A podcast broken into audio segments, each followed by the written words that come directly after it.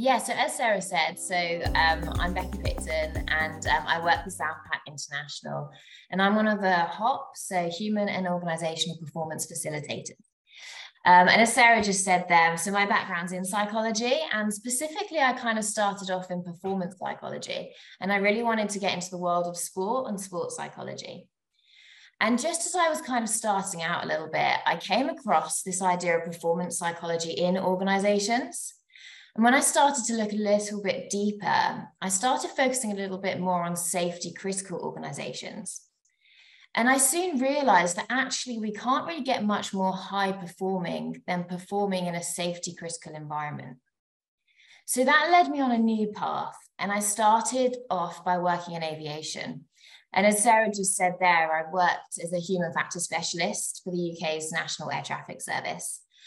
And I really loved that job. It was so varied. I was working in airspace design, automation, and some of the more traditional human factors training and coaching as well. And then COVID happened, and kind of post COVID, even though I was loving what I was doing, I was really keen for a change. So that led me to join Southpac uh, over on the Gold Coast, which was a nice perk to it. Um, and I now work as one of the HOP facilitators and HF trainers, human factors trainers. And I work across a, a, wider range of safety critical industries, which I'm really kind of enjoying getting that as well. So I'm working in medical industries, still aviation, mining, oil, gas. Um, so that's kind of a little bit about me and my background and what brings me here today. So today we're going to be talking about all things around operational learning what it is, what it isn't, some of the benefits of operational learning, when we can use it, and how to get started. Before we get started talking about operational learning itself, it's really worth mentioning that this method has been built on the knowledge and understanding of HOP principles. So that's the human and organizational performance principles. Therefore, if this concept of HOP is new to you and something you think you might be interested in, I highly recommend that you have a look at HOP as a starting point after this talk. Just as a quick overview, though, for everyone here, um, here's a quick refresh on our five HOP principles. So, as I just briefly mentioned, HOP is a philosophy and it's a mindset that we can have towards work. HOP works by us kind of following and applying these five principles, which are shown on the slide. So lots of us will look at these and pretty much think, yeah, this makes sense. People make mistakes.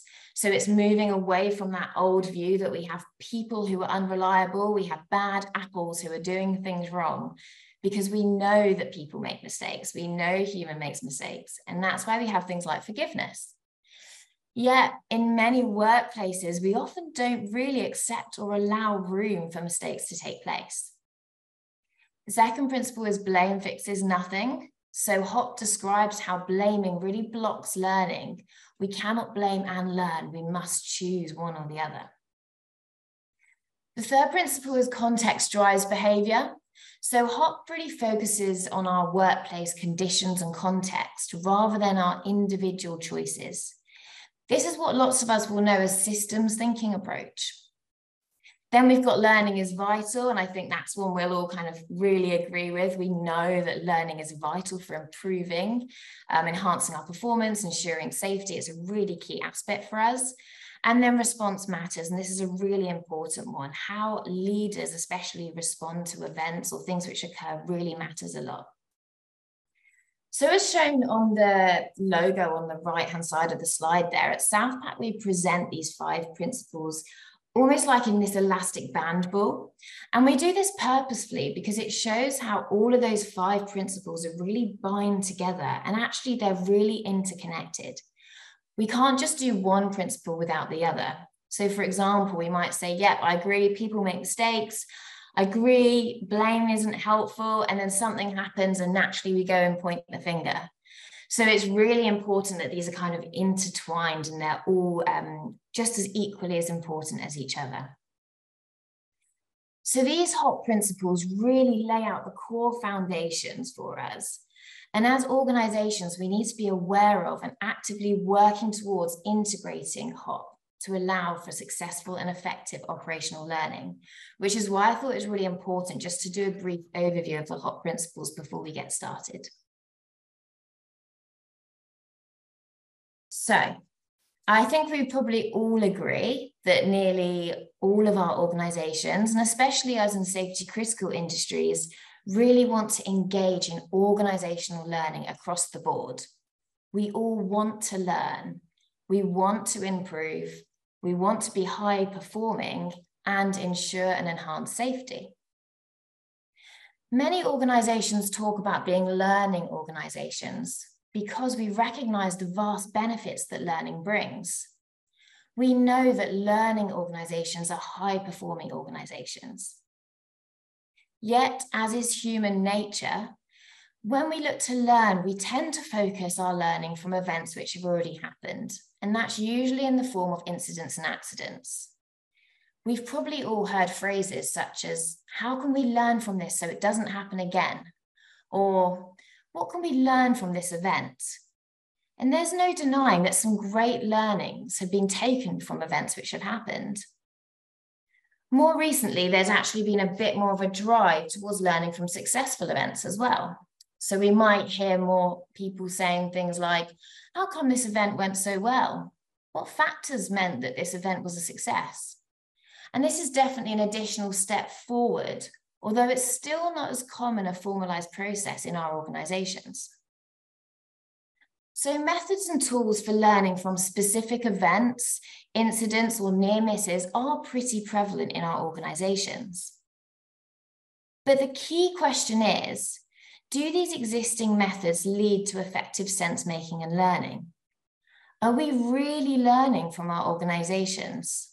Are we eliminating the reoccurrence of these events? Or do we find that the same or similar events keep happening do we find that we keep finding those same root causes of events? And it's almost becoming a little bit of a tick box exercise. Do we start to hear the same root causes being identified? It was human error, or it was down to complacency, or it was perceived pressure. So it might be a good time to kind of introduce this diagram, which many of you might have seen before, but if you haven't, I'll just talk through it briefly now. So every organization in the world has a black line as shown on the slide, just a straight black line. And this represents our workplace procedures, our rules, and our expectations of our workforce. And we name this line work as imagined this is how managers and safety professionals and those who write procedures imagine work on the front line to be conducted. We then have the blue line. Every organization in the world also has a blue line, and we name this work as done. This is how work on the front line is actually done. Due to the complex nature of work, there will always be unaccounted for variability or unforeseen difficulties at the sharp end of work. Great guidance can be written, it's just never the full story as to how work is actually done. So, why is the blue line present? Why can't we just stick to the black line? Workers aren't choosing to deviate from the black line with bad intent. They are just trying to get the work done to meet our organizational goals and often under challenging conditions. Work is complex and we cannot prescribe every possible situation, no matter how hard we try, especially in our complex environments. Let's consider some factors that workers manage on a normal day of work. Changing demands, sometimes suddenly and unexpectedly changes or clashes in operational goals. For example, safety first, but also we need to meet today's targets. Different or multiple pressures, constant variability. For example, in aviation, sudden changes in weather, lack of resources, insufficient staffing, not necessarily the right tools, the list goes on. Yet, 99% of the time, workers are successful. And in fact, they're usually working above the black line. And this is despite our brittle systems that I just described. Let's think about planning a road trip from destination A to B. We can plan it to every detail, but when we drive, multiple factors are likely to arise. This leads us to stray away from our intended well thought plan. Any of which cause us to stray away from our plan and make workarounds. We might make a different route or have to stop unexpectedly. We manage this situation in order to be successful in meeting our goals, in this case, to get to our destination. When presented with multiple and changeable variables, humans are very efficient. We may even find an alternative route or a shortcut along the way. And this is no different to work. Using this model, we can start to understand that frontline workers really are the masters of the blue line. The masters of being able to adapt to meet daily demands and changes. And usually this goes well work is successful and they get the job done. They understand the complexity of work and have ideas to make things better. When things go right, which is the vast majority of the time, it's not because work is done precisely according to our procedures or plans, but because people doing the work are able to, as the context and situation around them varies. Even more importantly, when things go wrong, it's rarely just because people didn't follow plans or procedures. People were just doing normal work, the same normal work that leads to success 99% of the time. This model teaches us that it is our systems which are brittle, and our workers are often that last piece in the puzzle, whether successful or not. So, focusing on our people, their behaviors, actions, and choices provides a really shallow and incomplete picture of work.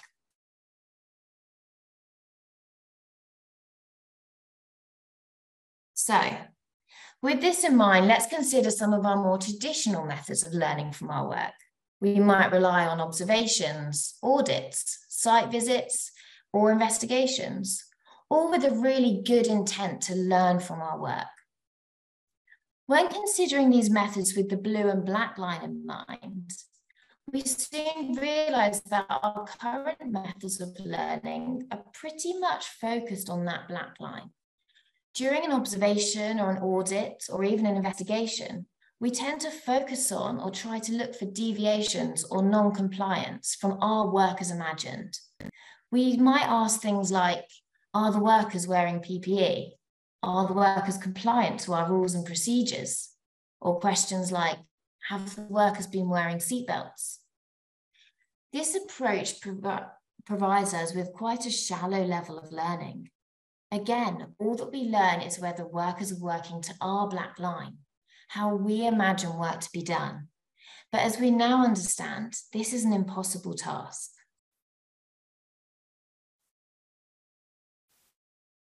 So, what is operational learning where does this come into what we've been talking about? Operational learning allows us to switch our focus from that black line, workers imagined, to the blue line, work as actually done. This allows us to gain a greater understanding as to how work is really done to learn about everyday more work and to find work and how people adapt to get the job done. As will become clear, one of the key focuses of operational learning is learning from normal work. What does a normal day to day work really look like from a worker's point of view? Although learning about normal oh, sorry, through learning about normal work and not just how we imagine work to be done, we start to gain a greater understanding of the context of our incidents, near misses, or operational challenges, and some of the complexities and variabilities of our work, which as well is what makes things go um, well as well. What do we rely on for success? Effective operational learning provides us with a proactive means to learn and improve before negative events occur, improving both our work and safety performance. This allows us to look to address consistent system problems instead of treating each incident as an individual anomaly. In our roles, we're often asked to manage processes or systems that many of us actually had little exposure to. Part of what HOP teaches us is that despite how normal this management approach feels to us, we all probably know that we can't really manage things that we don't fully understand successfully. And in fact, as it's put on this quote here quite nicely, in order to make good choices and decisions, we need good and real information. In addition, leaders tend to reward and recognize job results, such as the production or successfully meeting our goals. And we tend to overlook or take for granted the actions necessary to successfully complete the job or meet that goal the job gets done, but how it gets done might be a different matter. So, operational learning shows us that actually normal work can be equally messy as what we might discover in the wake of an accident. So, it's really important we understand what that normal day looks like. What does it take to get the work done? Our workers have a wealth of knowledge about what it takes to get the work done, and we term this operational intelligence. And I really love that term. It just kind of really sums up what we're talking about here. It's intelligence, it's knowledge about that operation. Becky, can I sorry sorry to interrupt, but sure. there's a little bit of a lag happening occasionally with your um, possibly your internet. Do you think you could turn your video off? Because um, I think that will probably solve the problem. Yes. I mean, we, we, would love to all see you, but it's just intermittently a little bit of a. Oh, sorry about that. Let's That's just okay. um, see if I can. I did. My internet look okay, but I'll try it. Yeah, that'll be better. Yeah. Um, we can probably turn it back on again for the questions, I think. Sure. Okay. Thank cool. you for letting me know. Let me just. That's okay. Okay. Um, but we have lost your screen. Okay, let me just sort that out. And thanks everyone, because I thought it was just me, and um, but uh, yeah, a couple of other people said there was a bit of a lag, and um, yeah, we do want to hear what you're saying. So yeah, no, that's fine. Um, I'm just trying to work out how why this isn't sharing. Here we go. Right, sorted. Here we go uh, share. Current slide. Yep, that's good. Perfect. Okay. Okay, right. So thank you for letting me know that. And I'm sorry if that's that must be frustrating if you're on the other end of it. Um, so just to go back to the last sentence, which I was just talking about there, which is around uh, of our workers having a real wealth of knowledge and what we like to term operational intelligence. They really have that intelligence around the operation itself. And what operational learning allows us as leaders to do is actually to become learners and it empowers our frontline workers to really share what it takes to get the work done. So, starting to draw together that gap between the operation and management.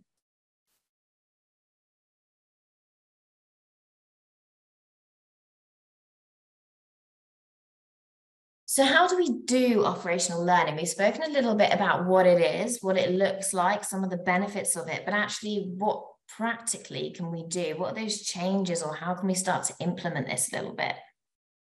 And one great thing about operational learning is that we can start to do it immediately, and actually, we can weave it into everything we do. So, one method is literally by starting to take a HOP lens using those five principles I spoke about at the start as a foundation. Leaders can start to show a genuine interest in wanting to learn from our workers, starting to empower our frontline staff by seeing them as a valuable source of operational intelligence that approach of going up and speaking to people with that genuine interest will be- become across so clear and obvious that we really are valuing you and we want to hear your insight and your operational intelligence and find out more what it takes to get the job done. Through this, we can start to build relationships with our frontline staff, staying curious and humble by genuinely wanting to understand and learn about the blue line. Operational learning allows an experienced senior leader to go on site and ask, what does it really take to get the job done? Or what I like even more is this next way of putting it, which can be, I used to do this job, but I don't anymore. Tell me what it's like to do the work today. And I think that is a completely different approach to, I used to do this job, you know, tell me what it's like. It's really quite humble. It's stepping back and saying, You are the expert. You are the one with the expertise. I'm here to learn from you. That's a very different conversation. And we can really start to learn about our operation. And these are things that we can start to do on a day to day basis. So that's kind of what we can do kind of straight away. We can leave this and start to do that this afternoon or tomorrow. Start to ask those questions, being really curious and trying to learn from people on the front line. But there are also some more formal operational learning tools which we can implement as well. And one you might have heard of is learning teams. So learning teams is a tool where we can start to learn from our frontline workers through a slightly more structured, facilitated conversation to discover what normal work really looks like. During a learning teams, we have a facilitator who will usually be about a mid-level leader and someone who's really able to build a good rapport with workers. And they use some effective questioning techniques to just chat with a small group of frontline staff.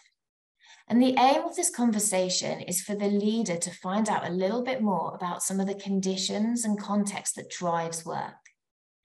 The workers participating in the learning team share what work really looks like for them by describing that blue line. And then they work together to identify some of their own recommendations or solutions to make things better so often we often tell people on the front line this is the solution. So this is kind of changing that model a little bit and it's working with our frontline staff together and having them as the experts come up with what might be some of the solutions for them. So learning teams are a really powerful way to showcase our workers as the problem solvers if you want to find out a little bit more about learning teams, then there's loads of information on Southpac's website as well. There's lots of different resources and videos, so it might be a, a nice next step to go and have a look at that. So learning teams is one tool, but as I described earlier, we can really start to kind of take on operational learning immediately, literally by just staying a bit more curious, starting to build relationships with our frontline staff, and seeing our workforce as, a, as that wealth of knowledge that we can learn from and become learners ourselves. As I said a couple of slides back, in order to make good, successful decisions, we need that right, that real information to kind of in, in feed um, what decisions we might be making ourselves. So we've spoken quite a bit about what operational learning is, where it's helpful, how we might do it. So it might also be helpful to think, okay, so what isn't it? What things aren't we talking about here? So it's definitely not about blaming. It's not about finger pointing or finding fault. So we're asking people to be open and honest. And therefore, going back to those HOP principles, that response really matters. It's not about finding blame. It has nothing to do with measuring compliance. Again, we're not looking to measure to go back to that black line and, and, describe that because we know what that is. We've got those procedures in place. It's about finding what that blue line looks like. We're not trying to get witness statements or get one true story or one way of doing things. We're just trying to hear what it takes people to get the job done. It's not a traditional investigation. And again, it's not about finding that root cause the thing which I really love about this is it's really as it sounds. It's learning about the operation. It's learning about the messiness of work from the, those who are closest to it.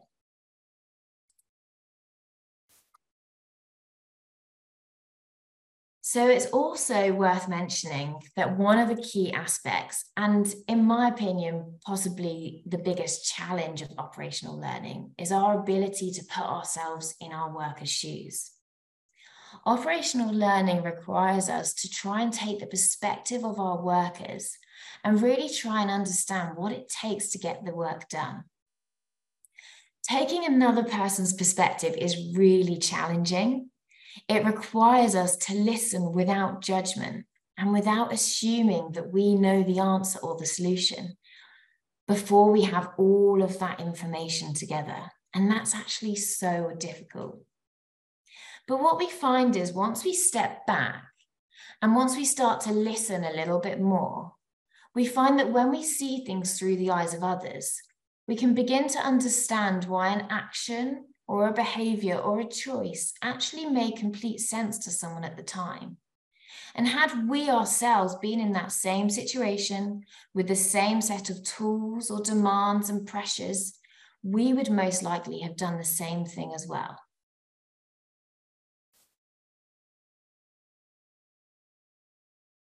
So if we start on this kind of journey and start to um, embed a bit more operational learning, we start to use those HOP principles and move towards this direction in our work, how will we know if we're being successful? Well, first of all, leaders and management will start to gain a real greater understanding of that blue line, a real wealth of knowledge. And they'll start to see differences between, okay, this is what the blue line looks like we'll start to feel more knowledgeable and, have more information from our frontline workers. We'll also begin to build stronger relationship with our frontline staff, and we'll start to feel that we're drawing that gap between us as management and workers who are doing the work every day. Another way of kind of measuring this success is to just listen to the language that people are using, or actually listen to how we're using it ourselves from my perspective, kind of the success in this area is when we start to hear people using phrases such as, well, that's work is done, isn't it? Or I want to hear a little bit more about the blue line.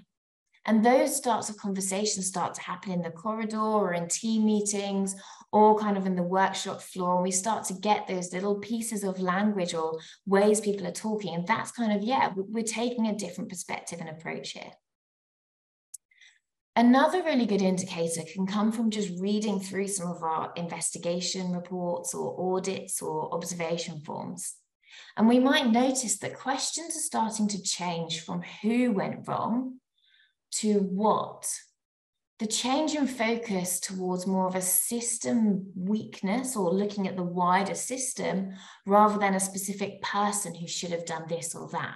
So we'll start to see a change in kind of our approach or our focus of work.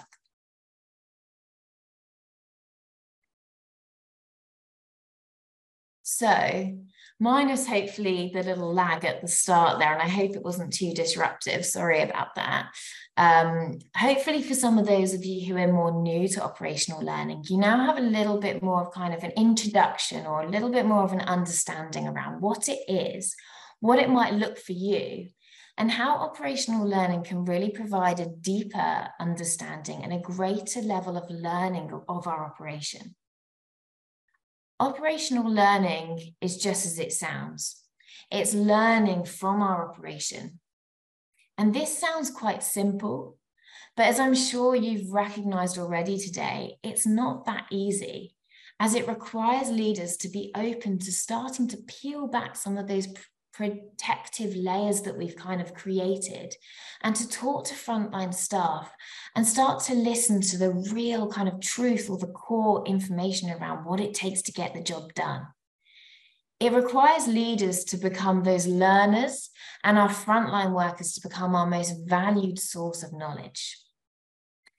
With these challenges in mind, we must remember the benefits and the purpose of operational learning leaders, managers, and frontline workers all have the same operational goals to run our operation efficiently and safely.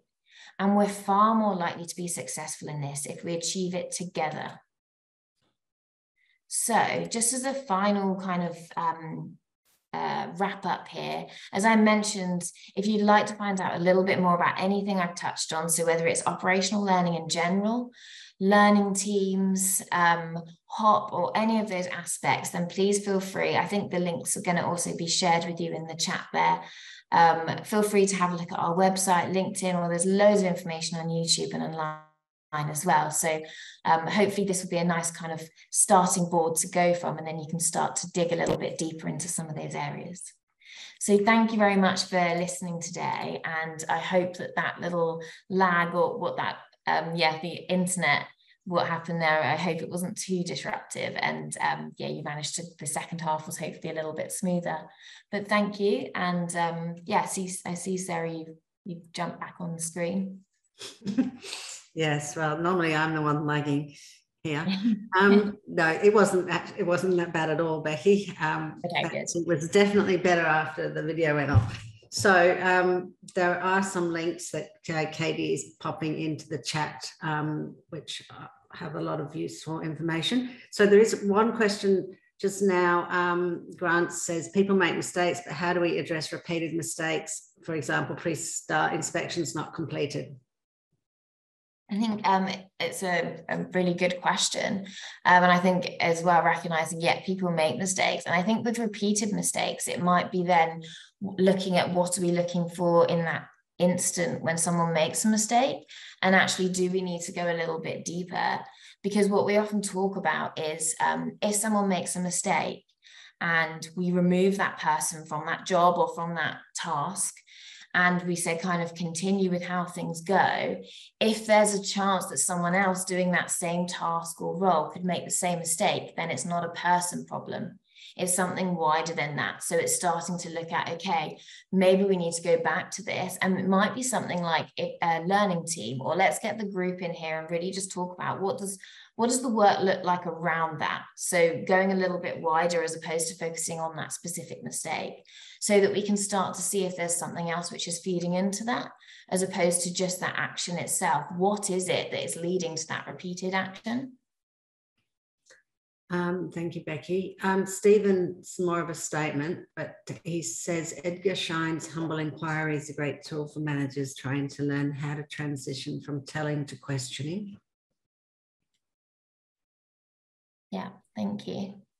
Um, and that's all for the questions. So we will wait, wait a couple of seconds. I did put a link in the chat also to webinar next week. Um, and um, as I said before, this will this link will be shared later today.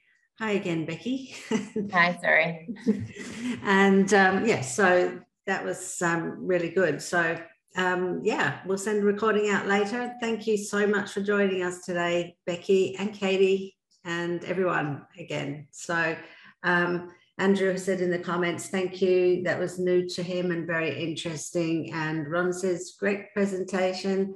Um, yeah, so hope everyone has a great rest of their week. And yeah, hopefully we'll see you guys again, Becky and Katie. Great. Thank you. Thanks, Sarah. thank you. Yeah. Bye.